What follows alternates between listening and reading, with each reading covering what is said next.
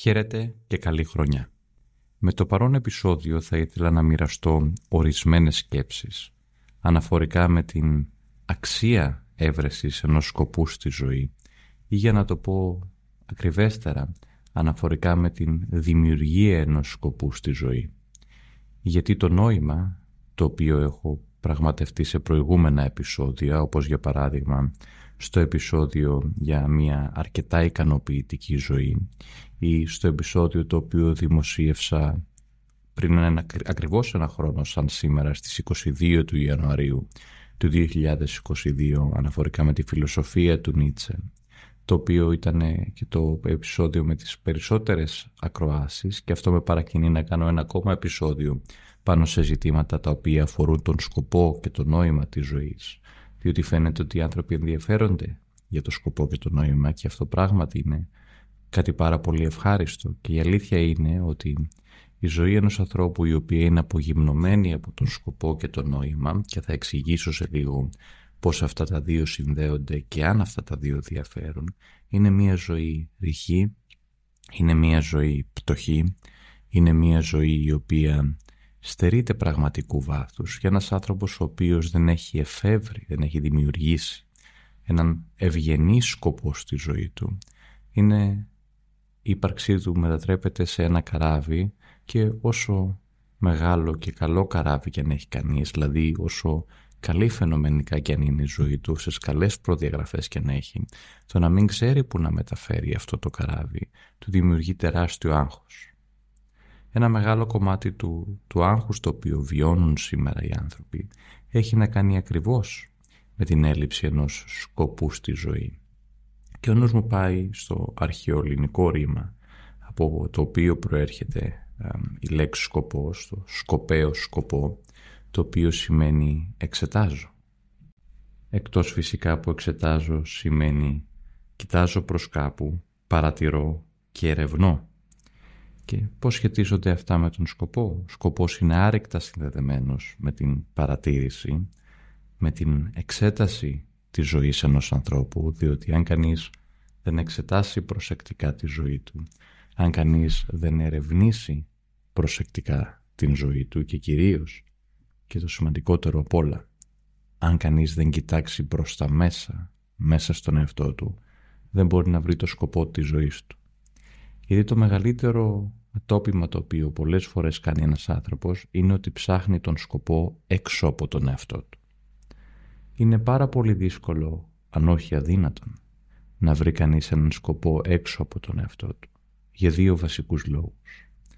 Ο πρώτος λόγος είναι ότι όταν κανείς κοιτάζει προς τα έξω, προσπαθεί ασυνείδητα, δεν υπενήσουμε ότι αυτά τα πράγματα είναι συνειδητά και ως ψυχαναλυτικός θεραπευτής γνωρίζω πολύ καλά ότι την ζωή ενός ανθρώπου την κυβερνάει το ασυνείδητο και όχι το συνειδητό. Αλλά αυτός είναι ο σκοπός της ψυχοθεραπείας και ο έμεσος σκοπός ε, ενός επεισοδίου, δεν είναι ψυχοθεραπεία το, το podcast, αλλά έχει σκοπό να ευιστοποιήσει έναν άνθρωπο να σκεφτεί αναφορικά με ασυνείδητες διεργασίες και αργότερα αν θελήσει να ερευνήσει αυτές τις ασυνείδητες διεργασίες. Αλλά όταν κανείς κοιτάζει προς τα έξω ουσιαστικά όταν κανείς ψάχνει το σκοπό του έξω από τον εαυτό του ουσιαστικά προσπαθεί να ξεφύγει από κάτι το οποίο συμβαίνει μέσα του, να ξεφύγει από δυσκολίες οποίες έχει και έτσι γίνεται ετερόφωτος. Ψάχνει κάτι έξω από τον εαυτό του το οποίο να τον φωτίσει, ψάχνει κάτι έξω από τον εαυτό του το οποίο να του δώσει νόημα στην ζωή του. Και το δεύτερο έχει να κάνει με το ότι ακόμα και αν κανείς βρει κάτι έξω από τον εαυτό του αυτό μπορεί να είναι μία δουλειά, αυτό μπορεί να είναι μία ερωτική σχέση, αυτό μπορεί να είναι υλικά αγαθά. Όλα αυτά δεν θα διαρκήσουν πολύ.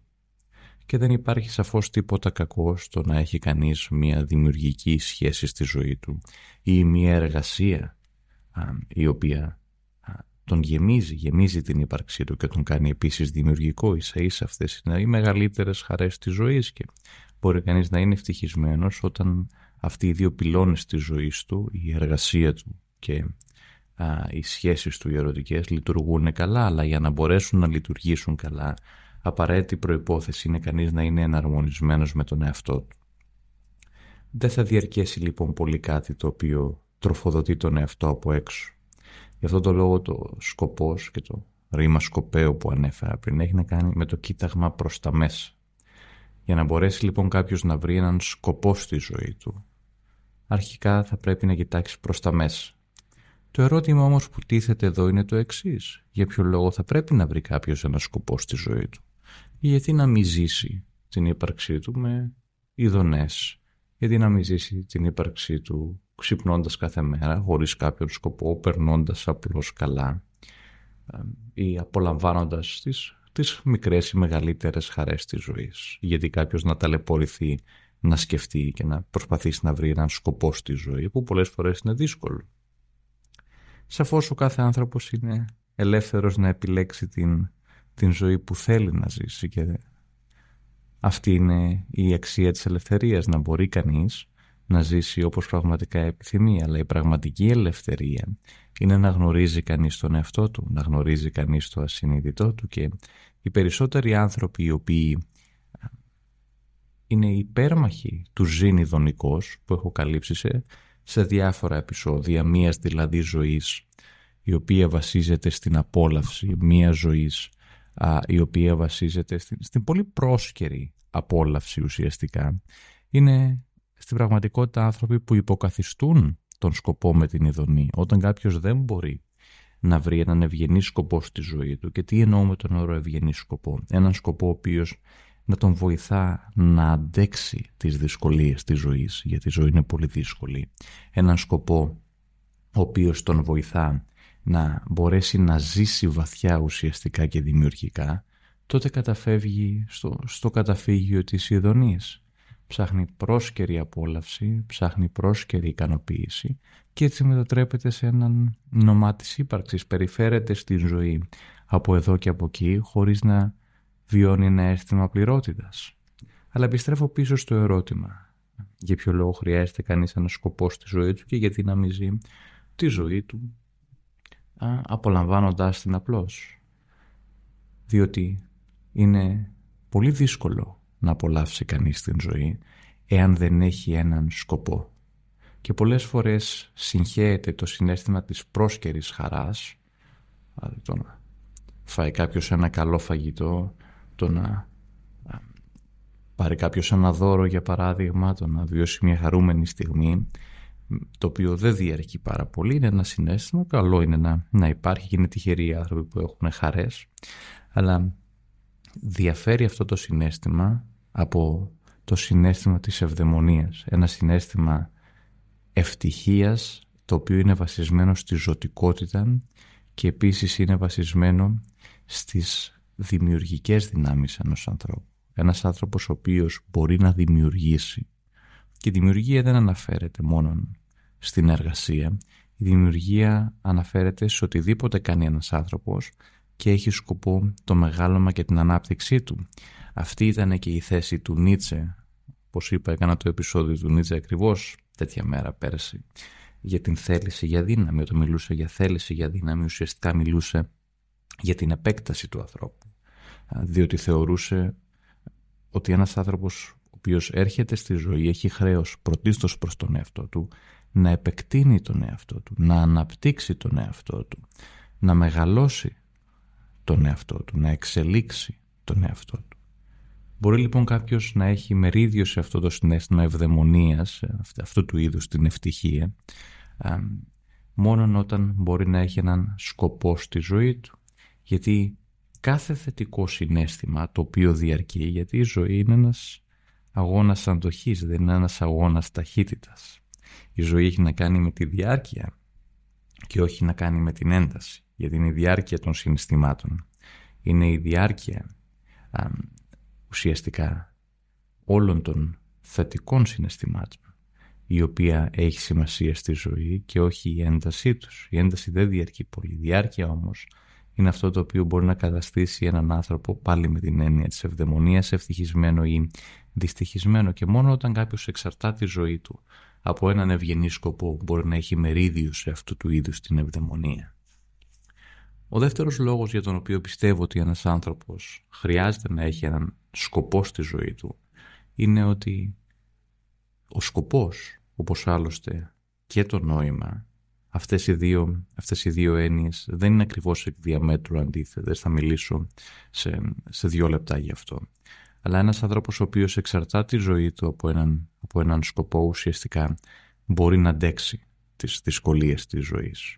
Και αλήθεια είναι ότι η ζωή είναι δύσκολη. Περιέχει απώλειες, περιέχει πόνο. Οι βουδιστές λέγανε η ζωή είναι οδύνη, η ζωή είναι πόδινη και είχαν πράγματι δίκιο. Ένας άνθρωπος ο οποίος εκτίθεται στη ζωή, εκτίθεται και στον πόνο, όπως άλλωστε εκτίθεται και στα καλά της ζωής. Και αυτό είναι μέρος του να είναι κανείς άνθρωπος, είναι μέρος της ανθρώπινης εμπειρίας. Αλλά το γεγονός ότι ο άνθρωπος είναι το μόνο θηλαστικό το οποίο έχει συνείδηση αυτό τον εκθέτει πολύ περισσότερο από όλα τα υπόλοιπα είδη αυτού του πλανήτη στον, στον, ψυχικό, στον ψυχικό πόνο. Και για να μπορέσει να αντέξει αυτόν τον ψυχικό πόνο θα πρέπει να δημιουργήσει έναν, έναν σκοπό και ένα νόημα στη ζωή του. Ο σκοπός και το νόημα είναι μεταξύ τους πάρα πολύ συνδεδεμένα. Το νόημα μπορεί να βρεθεί σε πολλές και διάφορες δραστηριότητες, όμως ο σκοπός είναι κάτι ευρύτερο και κάτι πολύ δυσκολότερο να βρεθεί για έναν άνθρωπο. Νόημα μπορεί να βρεθεί σε, σε επιμέρους δραστηριότητες, ο κάθε άνθρωπος μπορεί να βρει ένα νόημα, αλλά το ουσιαστικότερο νόημα είναι αυτό το οποίο εξαρτάται από κάτι πολύ μεγαλύτερο, δηλαδή από έναν σκοπό.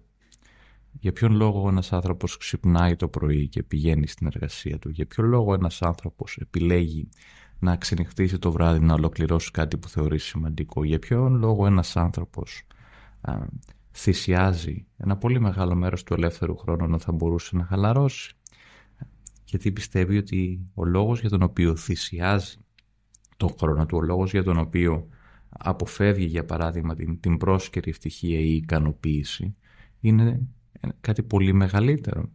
Ε, ο ίδιος ο Φρόιντ, ο οποίος στην αρχή πίστευε πάρα πολύ στο ζήν ειδονικός, πίστευε δηλαδή ότι η ανθρώπινη συμπεριφορά καθορίζεται από μια μεγάλη αρχή που είναι η αρχή της ειδονής, ανακάλεσε αργότερα. Ανακάλεσε διότι διαπίστωσε ότι η αρχή της ειδονής δεν είναι αυτό το οποίο ουσιαστικά καθορίζει την ανθρώπινη ιδιοσυγκρασία και πράγματι αυτό που καθορίζει την ανθρώπινη ιδιοσυγκρασία σε πολύ μεγάλο βαθμό είναι το νόημα. Μόνο όταν κάποιος μπορεί να έχει ένα, ένα νόημα και έναν σκοπό μπορεί να είναι ζωτικός και ενεργητικός. Αλλιώς τον κυριεύει η κατάθλιψη γιατί το αντίθετο του σκοπού και του νοήματος είναι το ψυχικό κενό και δεν υπάρχει τίποτε περισσότερο αφόρητο από το ψυχικό κενό. Είναι μετά οι πρόσκαιρες ειδονές, οι ψυχότροπες ουσίες, τα πάσης φύσεως ατοπήματα της ύπαρξης, τα οποία έρχονται για να καλύψουν το ψυχικό κενό, διότι δεν μπορεί κανείς να αντέξει το ψυχικό κενό. Σαν δομαζοχιστικές σχέσεις πολλές φορές έρχονται στο προσκήνιο. Η έβρεση λοιπόν του σκοπού και σαφώς του νοήματος, από το οποίο κανείς είναι σημαντικό να εξαρτά τη ζωή του και όταν λέω εξαρτά για να το διευκρινίσω, δεν αναφέρομαι σε κάποια παθολογική εξάρτηση, αλλά αναφέρομαι σε μια υγιή εξάρτηση και αυτό το το έχω πει αρκετές φορές ότι όταν κανείς εκτίθεται στη ζωή, δηλαδή εκτίθεται σε σχέσεις, εκτίθεται σε μια εργασία, αναπτύσσει κάποιο είδους εξάρτηση και δεν υπάρχει τίποτε κακό σε αυτό. Υπάρχουν δύο είδη εξάρτηση. Υπάρχει απόλυτη εξάρτηση, όπου κάτι, και όταν λέω κάτι θα μπορεί να είναι μια σχέση, μπορεί να είναι η εργασία ή οτιδήποτε άλλο, εν πάση περιπτώσει, το οποίο κυριεύει τον ψυχισμό ενός ανθρώπου και το οποίο χρησιμοποιείται ως υποκατάστατο. Το χρησιμοποιεί δηλαδή ένας άνθρωπος για να μπορέσει να υποκαταστήσει το κενό το οποίο νιώθει και χωρίς αυτό δεν μπορεί να ζήσει. Το κάνει δηλαδή περισσότερο καταναγκαστικά, στερείται δημιουργία αυτό, δεν έχει να κάνει δηλαδή με την δημιουργία και δεν έχει απολύτως κανένα σκοπό εν αντιθέσει Υπάρχει και ο όρος της σχετικής εξάρτησης, το οποίο είναι υγεία υπάρχει σε κάθε ανθρώπινη σχέση, γιατί όταν κανείς συνδέεται με κάτι αναπτύσσει κάποιο είδους εξάρτηση, αλλά σε αυτή την εξάρτηση μπορώ να συνδέομαι, να χρησιμοποιώ και να χρησιμοποιούμε, όχι με τη χρησιμοθυρική έννοια ή την αρκισιστική, αλλά με αυτήν της κοινής αμοιβαιότητας και έτσι να πλουτίζω την ύπαρξή μου, να πλουτίζω τον ψυχισμό. Και αυτό είναι η υγεία, να μπορεί κανείς να το κάνει αυτό.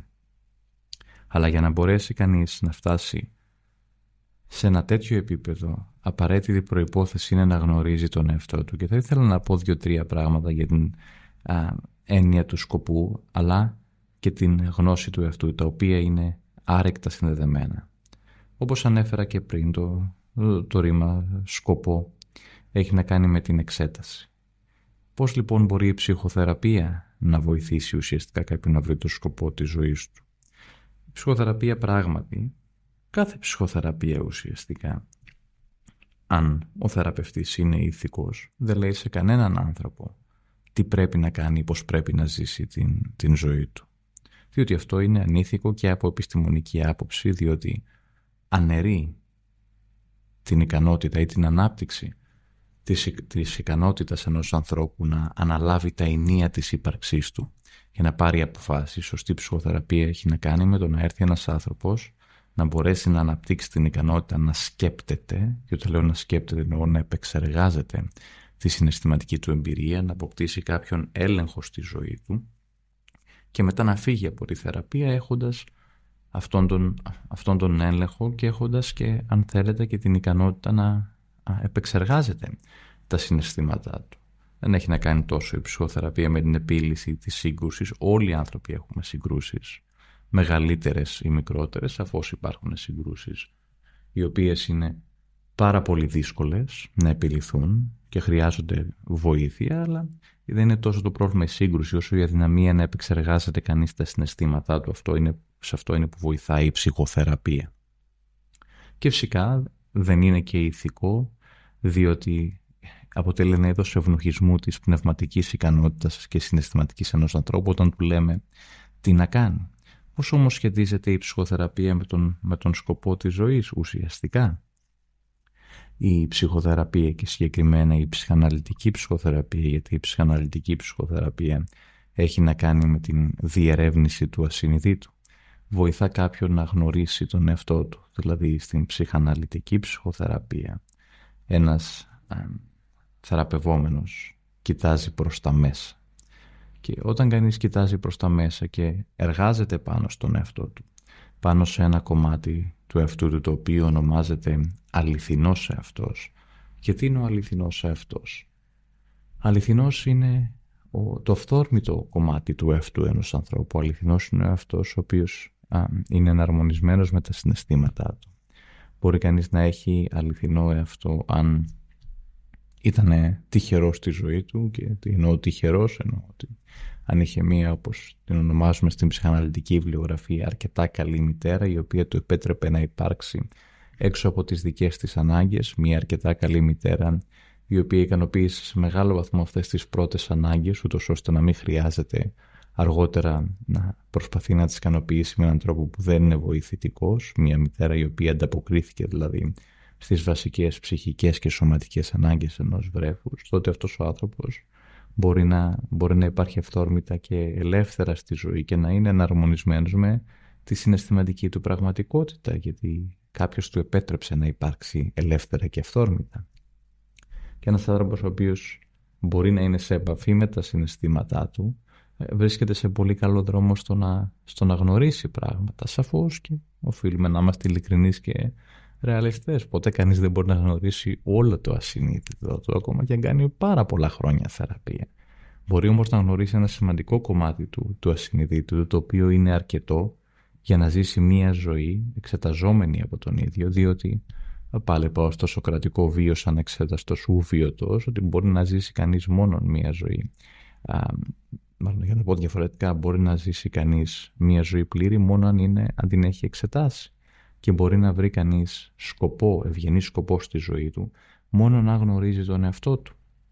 Γι' αυτό το λάθος που γίνεται πολλές φορές είναι ότι κανείς ψάχνει πρώτα το σκοπό χωρίς να θέλει να γνωρίσει τον εαυτό του. Αν κανείς δεν γνωρίσει τον εαυτό του είναι αδύνατον να βρει ένα σκοπό στη ζωή του. Διότι ο σκοπός της ζωής έχει να κάνει με τις πραγματικές ανάγκες, τις επιθυμίες και κυρίως τη δημιουργικότητα και η δημιουργικότητα είναι ένα συνέστημα, δεν είναι ικανότητα. Πολλοί άνθρωποι μπερδεύουν την, τη δημιουργία με την ικανότητα, αλλά στην πραγματικότητα η, η δημιουργία έχει να κάνει με, το συνέστημα. έχει να κάνει με την ενεργοποίηση των παραγωγικών δυνάμεων ενός ανθρώπου, με άλλα λόγια, έχει να κάνει με την αγάπη. Μόνο ο άνθρωπος ο οποίος μπορεί να συναισθανθεί, να βιώσει, μόνο ένας άνθρωπος ο οποίος μπορεί να συμπονέσει, να νιώσει δηλαδή συμπάθεια, γιατί το πρώτο είδος συμπάθειας το οποίο νιώθει κανείς είναι με τον εαυτό του, που πολλές φορές άνθρωποι βιώνουν συμπάθεια για όλους τους άλλους αλλά όχι για τον εαυτό τους. Και αυτό δεν, δεν είναι αλτρουιστικό όσο και αν φαίνεται ότι είναι αλτρουιστικό και όσο και αν δεν μας αρέσει αλλά στην πραγματικότητα συμπαθούν τον εαυτό τους τον οποίο ασυνείδητα βλέπουν στους άλλους μέσα από τους άλλους γιατί τους είναι πάρα πολύ δύσκολο να δείξουν αυτή τη συμπάθεια στον εαυτό τους. Και γιατί τους είναι δύσκολο γιατί ποτέ κανείς δεν τους επέτρεψε να νιώσουν συμπάθεια στον εαυτό τους. Ποτέ θεωρούσαν πάντα λάθος να δώσουν, λάθος με την ψυχολογική έννοια του όρου, όχι την ηθική, να δείξουν αγάπη στον εαυτό τους, να δείξουν φροντίδα στον εαυτό τους. Έτσι βλέπουμε ανθρώπους να φροντίζουν πάρα πολύ άλλους ανθρώπους, αλλά στην πραγματικότητα αυτή η φροντίδα δεν είναι τόσο αληθινή όσο φαίνεται. Έχει πάντα αποδέκτη τον ίδιο τον εαυτό, έχει δηλαδή κάτι ναρκισιστικό, ακόμα και αν είναι βοηθητική. Γι' αυτό τον λόγο πιστεύω ότι μόνο ο άνθρωπος ο οποίος μπορεί στην πραγματικότητα να έχει την ικανότητα για αγάπη, μπορεί δηλαδή να δώσει κάτι, να προσφέρει κάτι, γιατί κανείς δεν μπορεί να προσφέρει κάτι που δεν έχει. Μόνο ένας άνθρωπος ο οποίος ξεκινάει όπως έλεγε ο Όσκαρ Βάιλ το ειδήλιο με τον εαυτό του το οποίο κρατάει για πάντα μόνο αυτός ο άνθρωπος μπορεί να έχει πρόσβαση στην δημιουργία γιατί στον παρανομαστή της δημιουργίας είναι η αγάπη όταν κανείς έχει αγάπη για κάτι το οποίο κάνει τότε αυτό που κάνει θα ανθίσει. Υπάρχουν διάφορες, διάφορες έρευνες οι οποίες δείχνουν ότι το μεγαλύτερο ποσοστό των ανθρώπων επί παραδείγματι είναι δυσαρεστημένο με τη δουλειά τους και μιλάμε για πολύ μεγάλα ποσοστά της τάξης από 70% και περισσότερο. Αν το σκεφτεί κανείς αυτό είναι ένα ιδιαίτερα καταθλιπτικό στατιστικό. Γιατί είναι καταθλιπτικό στατιστικό, γιατί η δουλειά για παράδειγμα, η εργασία είναι το 50% της ζωής ενός ανθρώπου. Αν η μέρα έχει 24 ώρες, αν υποθέσουμε ότι κάποιος κοιμάται στο 1 τρίτο, το 50% αν όχι περισσότερο είναι η δουλειά του. Αν κάποιος δεν είναι ικανοποιημένος με την εργασία του, παραδείγματι, περνάει το 50% της ζωής του με, με δυσφορία. Ή αν κάποιος δεν είναι ικανοποιημένος από μια σχέση την οποία έχει, που επίσης είναι περίπου και αυτό το μισό της ζωής, περνάει επίσης τη ζωή του σε, σε δυσφορία. Αλλά για να μπορέσει κάποιος να κάνει κάτι το οποίο τον γεμίζει, θα πρέπει πρώτα να σκεφτεί τον σκοπό. Και ο σκοπός, όπως είπα, εναρμονίζεται με το αυθεντικό κομμάτι της ύπαρξης ενός ανθρώπου και όχι με το ψευδές. Και τι είναι, τι είναι το ψευδές κομμάτι, τι είναι ο ψευδής εαυτός; Ο ψευδής εαυτός είναι στην πραγματικότητα μία μάσκα για να τον καταλάβουμε καλύτερα. Ένα προσωπείο το οποίο καλείται να φορέσει ένας άνθρωπος πολύ νωρίς στην διάρκεια της ζωής του και λέω πολύ νωρίς διότι ο ψευδής εαυτός κατασκευάζεται ε, κατά την πολύ πρώιμη περίοδο της ζωής και έχει να κάνει με το πώς μια μητέρα ανταποκρίθηκε ή εμπροκειμένου δεν ανταποκρίθηκε στις ανάγκες του παιδιού.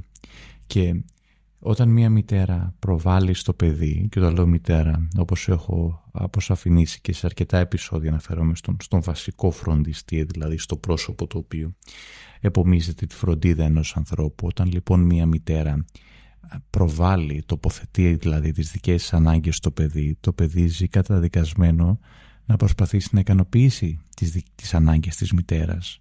Και η δυσκολία με αυτό είναι ότι έτσι το παιδί θάβει τις πραγματικές δικές του ανάγκες, θεωρεί ότι είναι προβληματικές, θεωρεί ότι δεν πρέπει να διεκδικεί τις δικές του ανάγκες, δεν ξέρει ποιες είναι οι δικές του ανάγκες, δεν ξέρει ποια είναι τα δικά του συναισθήματα, γιατί όταν μιλούμε για ανάγκες στην πραγματικότητα, μιλούμε για συναισθηματικές ανάγκες. Και ένας άνθρωπος ο οποίος δεν γνωρίζει το συναισθηματικό του κόσμο, ένας άνθρωπος ο οποίος μεγάλωσε με έναν σημαντικό άλλο, ο οποίος σημαντικός άλλος ουσιαστικά δεν του επέτρεψε να είναι αυθόρμητος και ελεύθερος, δεν του επέτρεψε να εκφράζεται αυθόρμητα και ελεύθερα. Αυτός λοιπόν ο άνθρωπος ζει την ζωή του προσπαθώντας εις να, να βρει νόημα έξω από τον εαυτό του. Να βρει κάτι άλλο έξω από αυτόν και το κάνει αυτό γιατί γνωρίζει τον εαυτό του. Έτσι οικοδομεί ένα προσωπείο, ένα, μία μάσκα, φοράει τη μάσκα του ψευδού σε αυτού, συμπεριφέρεται σαν να ζει, αλλά στην πραγματικότητα δεν μπορεί να αποκομίσει σχεδόν τίποτα από το, από το βίωμα της ζωής, γιατί οι επιθυμίες, τα συναισθήματα δεν είναι δικά του, είναι επιθυμίες κάποιου άλλου και προσπαθεί να κάνει πράγματα για να ικανοποιήσει επιθυμίες που νομίζει ότι είναι δικές του, αλλά δεν είναι δικές του. Επιστρέφω λοιπόν στο σκοπό της ζωής για να πω το εξής ότι για να μπορέσει ένας άνθρωπος να βρει το σκοπό της ζωής του, απαραίτητη προϋπόθεση είναι να βρει τον εαυτό του. Όταν κανείς μπορεί να βρει τον αληθινό εαυτό του, όταν κανείς μπορεί να κατανοήσει τον εαυτό του, τότε βρίσκεται ήδη στην πραγματικότητα, στον δρόμο, με συγχωρείτε, για να μπορέσει να βρει τον σκοπό στη ζωή του. Γιατί ήδη γνωρίζει πώς αισθάνεται, ήδη γνωρίζει ότι μπορεί να είναι δημιουργικός και ήδη γνωρίζει ότι είναι αυθεντικός. Διότι αν είναι αυθεντικός ένας άνθρωπος, τότε μπορεί και να βρει νόημα στην ζωή του. Αν όμως η ύπαρξή του είναι ψευδής, αν δηλαδή ζει τη ζωή του με έναν τρόπο ψεύτικο, με έναν τρόπο ο οποίος είναι αντίθετος ή ξένος προς τη συναισθηματική του πραγματικότητα, τότε ο άνθρωπος αυτός δεν μπορεί να βρει σκοπό στη ζωή του. Πάρα πολλοί άνθρωποι ξυπνάνε το πρωί εντελώς δυστυχισμένοι.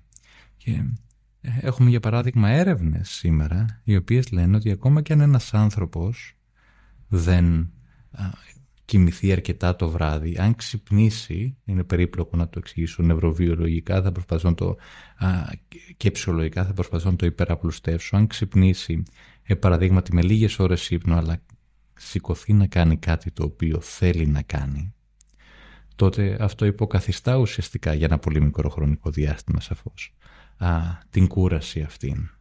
και το, όλοι το ξέρουμε αυτό. Είναι διαφορετικό κάποιος να κοιμηθεί λίγες ώρες για να πάει ένα ταξίδι. Νιώθει πολύ πιο ξεκούραστος όταν είναι να πάει στο ταξίδι από το να πάει σε μια δουλειά που δεν θέλει να πάει. Και έτσι ε, σκεφτείτε μια, μια ζωή όπου ξυπνάει κανείς και κάνει αυτό το οποίο επιθυμεί.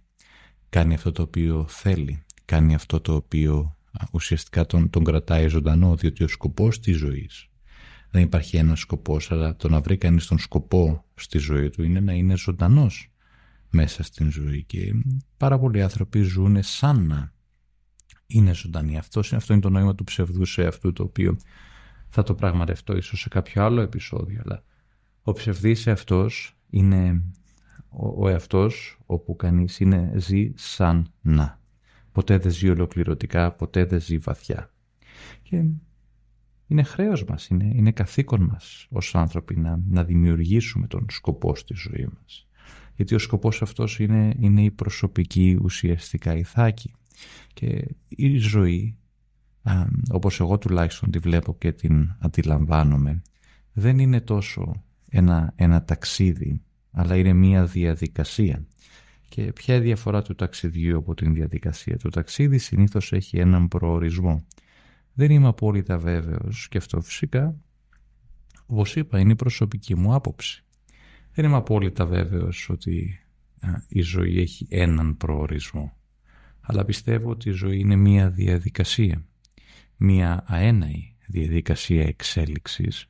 Μία διαδικασία η οποία στην οποία κανείς αναπτύσσει τον εαυτό του, έρχεται σε αυτόν τον κόσμο και ερχόμαστε σε αυτόν τον κόσμο και ίσως αυτός να είναι και ο ευγενέστερος σκοπός.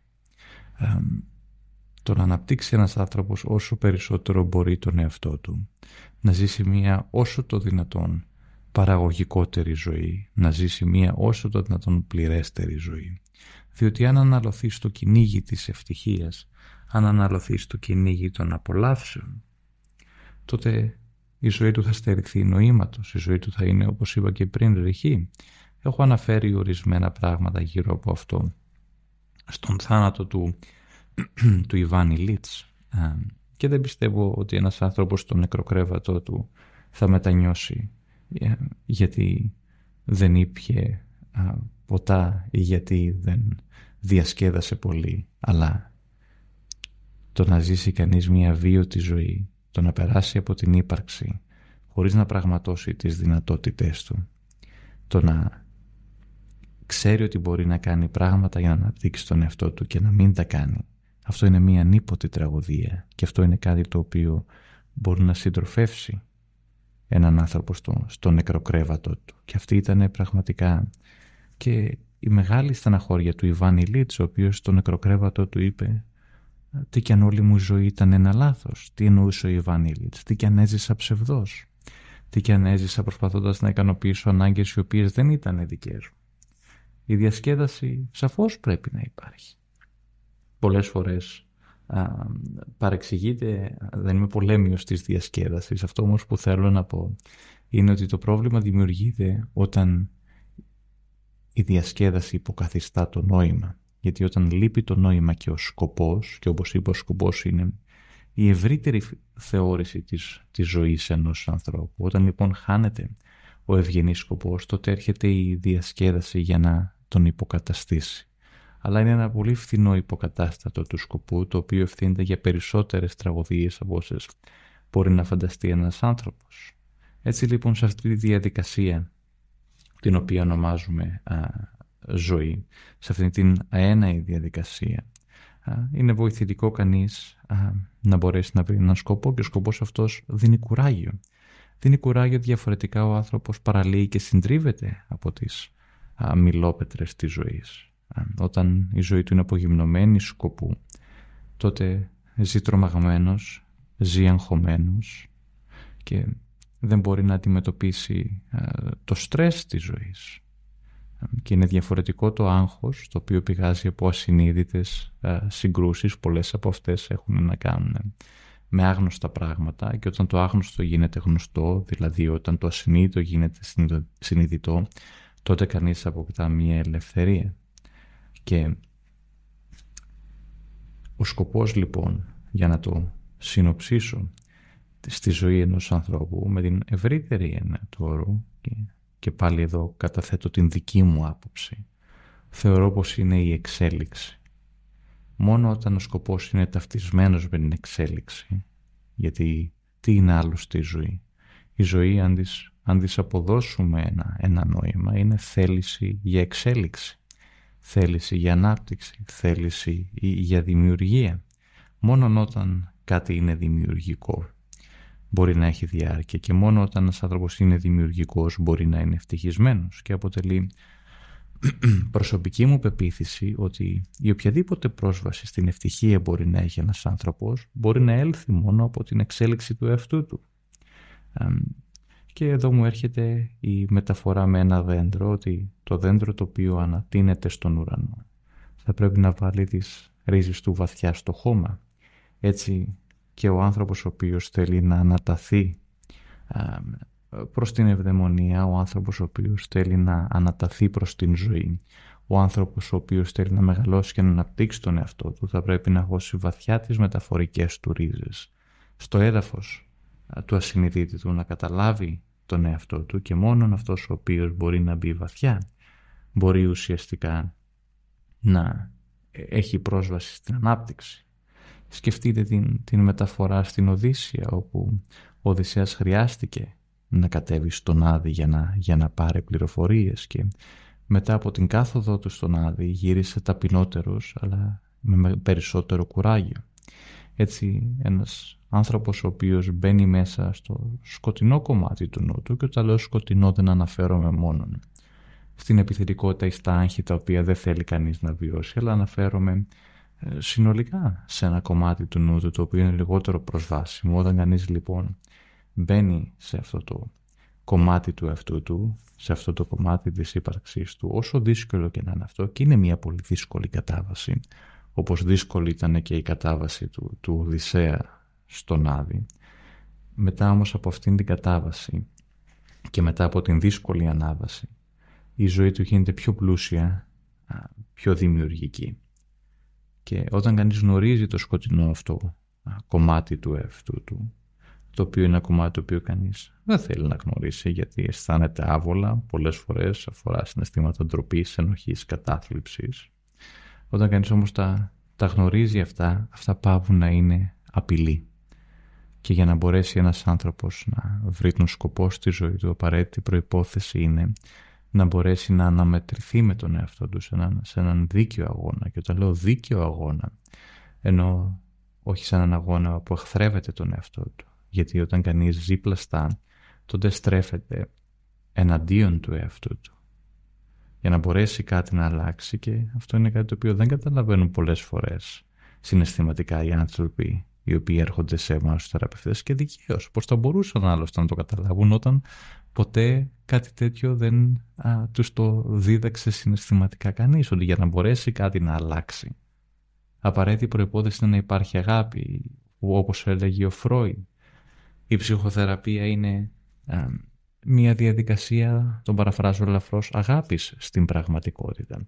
Διότι μπορεί να αλλάξει κανείς κάτι μόνο όταν έχει ενσυναίσθηση. Αν εμένα δεν μου αρέσει αυτός. Αν εμένα δεν μου αρέσει μία πτυχή του εαυτού μου. Αν τη θεωρώ κατάπτυστη, αν τη θεωρώ α, ανεκδιήγητη, αν τη θεωρώ προβληματική και εχθρεύομαι αυτήν την πλευρά του εαυτού μου, τότε δεν μπορώ να την αλλάξω. Αν όμως αποδεχτώ ότι αυτή η πλευρά του εαυτού μου ναι, είναι προβληματική, ναι, ευθύνεται για πάρα πολλά δεινά που συμβαίνουν στη ζωή μου εάν κατανοήσω πραγματικά κατανοήσω ενώ συναισθηματικά κατανοήσω για ποιον λόγο συμβαίνει αυτό. Συμπονέσω τον εαυτό μου μόνον τότε μπορώ να το αλλάξω. Δεν μπορεί να συντελεστεί καμία αλλαγή σε εχθρικό έδαφος. Γι' αυτό οι άνθρωποι οι οποίοι θέλουν να αλλάξουν και επιτίθονται στον εαυτό τους η αλλαγή αυτή δεν έρχεται ή δεν μπορεί να έρθει η αλλαγή όταν υπάρχει τόση επιθετικότητα και τόση εχθρότητα προς τον ίδιο τον εαυτό. Για να μπορέσει ένας άνθρωπος να δημιουργήσει τον, τον σκοπό του, απαραίτητη προϋπόθεση είναι να έχει χώρο. Και υπάρχει ένα είδος χώρο, αυτό που ονομάζουμε συναισθηματικός χώρος. Ένας χώρος ο οποίος φιλοξενεί τα συναισθήματα, τα συναισθήματά του, ένας χώρος ο οποίος δεν χαρακτηρίζεται από αυτό που χαρακτηρίζει πολλούς ανθρώπους που είναι η άρνηση της ψυχικής τους πραγματικότητας και η άρνηση της ψυχικής πραγματικότητας ή της συναισθηματικής πραγματικότητας είναι και αυτό ένα από τα μεγαλύτερα ατοπήματα της ύπαρξης αποτελεί ουσιαστικά τον, τον δούριο ύπο ο οποίος έρχεται, μιλάω μεταφορικά αυτή τη στιγμή, να αλώσει το κάστρο της ζωής με έναν τρόπο εξαιρετικά δόλιο είναι μια μορφή αυτοεξαπάτησης όταν κανείς αρνείται το πώς νιώθει. Διότι όταν κανείς αποφεύγει κάτι δυσάρεστο και αρνητικό, στην πραγματικότητα αποφεύγει τον ίδιο τον εαυτό του. Και αν αποφεύγει τον ίδιο τον εαυτό του, τότε αποφεύγει την ίδια τη ζωή. Έτσι δεν μπορεί να ζήσει πραγματικά. Και φυσικά δεν μπορεί να βρει κανέναν σκοπό στην, στην ζωή του. Έτσι προστατεύεται όχι μόνο από τα κακά της ζωής, αλλά προστατεύεται κυρίως από τα καλά της ζωής και κατ' επέκταση από την ίδια τη ζωή και συμπεριφέρεται σαν να ζει. Αν θα έλεγα δύο πράγματα για το, για το πώς κανείς μπορεί να δημιουργήσει τον σκοπό της ζωής του και όπως είπα, ο σκοπός της ζωής δεν είναι κάτι το οποίο βρίσκει κανείς, αλλά κάτι το οποίο φτιάχνει κανείς, δημιουργεί κανείς, όπως και τον χώρο μέσα του. Όταν έρχονται άνθρωποι σε εμάς, αυτό που προσπαθούμε να κάνουμε είναι να δημιουργήσουμε χώρο μέσα τους γιατί νιώθουν πνιγμένοι, νιώθουν χαμένοι, νιώθουν ότι δεν ξέρουν τι να κάνουν και αυτό το οποίο χρειάζονται είναι χώρος. Χώρος ο οποίος μπορεί να μεταβολήσει πράγματα διότι όταν έχω χώρο για τα δεινά της ζωής τα δεινά της ζωής δεν με κυριεύουν. Όταν δεν έχω χώρο για αυτά τα δεινά και τις δυσκολίες όταν δεν έχω χώρο να φιλοξενήσω νόημα και σκοπός στη ζωή μου δεν μπορεί να υπάρξει νόημα και, και σκοπός στη ζωής.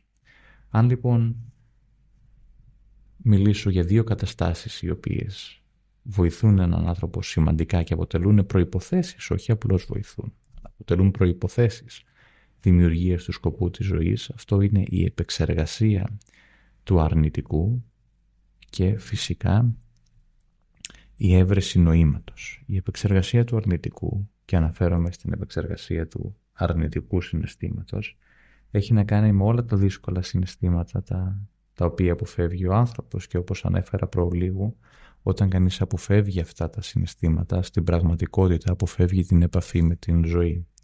Η οποιαδήποτε ανάπτυξη και οποιαδήποτε κίνηση προς έναν σκοπό της ζωής μπορεί να έλθει μόνο μέσα από την επεξεργασία των αρνητικών συναισθημάτων και αυτό είναι αυτό που κάνουν οι άνθρωποι στη θεραπεία και πολλές φορές αυτό μπορεί να πάρει και αρκετά χρόνια. Εξαρτάται από τις δυσκολίες και από, από τι αποφεύγει κανείς και πόσο το αποφεύγει. Και ένα απόφθεγμα που συχνά, που συχνά λέω είναι ότι το πόσο υποφέρει ένας άνθρωπος στη ζωή του είναι ανάλογο του βαθμού αυτοεξαπάτησής του. Όσο περισσότερο δηλαδή εξαπατά ένας άνθρωπος τον εαυτό του, τόσο περισσότερο εκτίθεται στα δεινά της ζωής, τόσο περισσότερο υποφέρει. Ε, γιατί προσπαθεί να ξεγελάσει τον εαυτό του, να ξεγελάσει την ίδια τη ζωή, αλλά στην πραγματικότητα όλα αυτά είναι μέσα του. Και αν δεν επεξεργαστεί κανείς το αρνητικό, αν δεν δουλέψει κανείς μέσα στο σκοτάδι, δεν μπορεί να βγει προς το, προς το φως της ζωής. Δεν μπορεί να φτάσει στο ξέφωτο της ζωής χωρίς να περάσει μέσα από το σκοτάδι, διότι έτσι είναι η ζωή. Όταν το αρνητικό, τα δύσκολα αυτά συναισθήματα επεξεργάζονται παρκώς, τότε κανείς μπορεί να έχει πρόσβαση στο, στα ξέφωτο, στο ξέφωτο της ζωής. Και όταν κανείς μπορεί να βρει ένα νόημα και πάλι το νόημα εδώ πέρα που είναι επίσης προαπαιτούμενο του σκοπού έχει να κάνει με την, με την αγάπη και την δημιουργία νόημα μπορεί να βρει κανείς σε, σε πολλά πράγματα στην ζωή του. Αρκεί αυτό το νόημα να εξυπηρετεί τις βαθύτερες του ανάγκες, να εξυπηρετεί τις αληθινές του ανάγκες, και να μην εξυπηρετεί άλλες πλαστές ανάγκες οι οποίες τοποθετήθηκαν νωρίτερα κατά τη διάρκεια της ζωής του γιατί πολλοί άνθρωποι ζουν τη ζωή τους όπως ο Ιβάνι Λίτσα με έναν αρκετά ψεύτικο τρόπο. Και αυτό γίνεται ασυνείδητα και είναι δυστυχισμένοι και αναρωτιέται μετά ένας άνθρωπος γιατί είμαι δυστυχισμένος; Γιατί ο τρόπος με τον οποίο ζει είναι ξένος προς τον εαυτό του. Στερείται νοήματος. Και το νόημα όπως άλλωστε και ο σκοπός έχει να κάνει με, με τον αληθινό εαυτό ενός ανθρώπου. Και έτσι η επεξεργασία όλων των αρνητικών συναισθημάτων και, και η έβρεση ενός νοήματος είναι ουσιαστικά τα γεφύρια τα οποία βοηθούν τη μετάβαση ενός ανθρώπου από το επώδυνο παρελθόν προς, προς ένα φωτεινό μέλλον. Και είναι στην πραγματικότητα τα, όπως τα ονομάζω εγώ τα γεφύρια του γίγνεσθε και γίγνεσθε είναι ο σκοπός το γίγνεσθε είναι αυτό που δυνητικά μπορεί να γίνει κανείς και γιατί να μην αξιοποιήσει κανείς τη ζωή του στο έπακρο, γιατί να μην αξιοποιήσει κανείς αυτό το, το μικρό διάστημα το οποίο βρισκόμαστε στη ζωή για να μεγαλώσει και να εξελίξει τον εαυτό του. Γιατί τι καλύτερο έχει να κάνει ένας άνθρωπος. Και όταν θέσει τον εαυτό του στην υπηρεσία ενός σκοπού ο οποίος είναι υψηλότερος από αυτόν, το, το λεγόμενο πλατωνικό αγαθόν, όπως το, το ονόμασε ο Πλάτωνας. Όταν θέσει τον εαυτό του λοιπόν στην υπηρεσία ενός τέτοιου αγαθού, τότε ακριβώς είναι που πλουτίζει ο νους του. Τότε ακριβώς είναι που αρχίζει και παίρνει από την ζωή πράγματα τα οποία δεν μπορούσε να φανταστεί. Και τότε είναι που γεμίζει ζωτικότητα και ενέργεια, γιατί η ενέργεια έρχεται όταν κανείς ζει σύμφωνα με τις συναισθηματικές του ανάγκες, όταν κανείς έχει ένα σκοπό στη ζωή του. Αν δεν έχω ένα σκοπό στη ζωή μου, τότε είναι λογικό να είμαι κουρασμένος, είναι λογικό να βαριέμαι συνέχεια. Η βαρεμάρα είναι μια πολύ πρωτόγονη κατάσταση του ψυχισμού, όπου κανείς είναι αποκομμένος, νιώθει απόσυρση και γιατί κανείς βαριέται, γιατί κανείς αποκόπτεται, βαριέται διότι δεν υπάρχει μέσα του δημιουργικότητα. Είναι πλήρως απονεκρωμένος.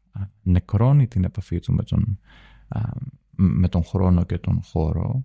Νιώθει ένα τρομερό συνέστημα της φορείας και επειδή ακριβώς δεν έχει σκοπό, χρειάζεται κάτι το οποίο να τον κάνει να νιώσει άμεσα γρήγορα και καλά ουσίες, social media, εφήμερες σχέσεις, κάτι το οποίο θα του φέρει έξαψη, κάτι το οποίο θα του φέρει άμεση ικανοποίηση για να τον βγάλει από αυτήν τη βαρεμάρα η οποία είναι απόρρια της ελήψεως ενός ευγενούς σκοπού και στόχου ζωής. Ο στόχος ζωής είναι κάτι το οποίο δεν είναι εύκολο να δημιουργήσει κανείς. Σαφώς όπως όλα τα πράγματα απαιτεί πολλή δουλειά και πολύ κόπο. αλλά όταν καταφέρει να το φτιάξει κανείς, τότε βάζει τη ζωή του σε μια κατάσταση την οποία δεν είχε φανταστεί. Τότε βιώνει συναισθήματα τα οποία έχουν βάθος και διάρκεια και τότε παίρνει από την ύπαρξη, μάλλον για να το πω λίγο διαφορετικά, τότε έχει πρόσβαση σε όλους τους καρπούς της ύπαρξης. Γι' αυτό το λόγο χρειάζεται κανείς να χτίσει ένα γεφύρι προς, προς το σκοπό της ζωής του. Και αυτό που θέλω να προτρέψω α, τον ακροατή, την ακροάτρια που ακούει αυτό το podcast είναι να χτίσει το γεφύρι του γίγνεσθε πάνω ουσιαστικά από την φουρτουνιασμένη θάλασσα του είναι, δηλαδή να χτίσει το σκοπό της ζωής που θέλει ο ίδιος ή η ίδια να δημιουργήσει πάνω στις δυσκολίες χωρίς να αρνηθεί τις δυσκολίες και με αυτόν τον τρόπο χτίζει το γεφύρι του γίγνεσθε αυτό το οποίο μπορεί να γίνει και έχει χρέος να γίνει προς τον εαυτό του πάνω από την φουρτουνιασμένη θάλασσα του είναι, δηλαδή των δύσκολων και πόδινων συναισθημάτων. Σας ευχαριστώ πολύ.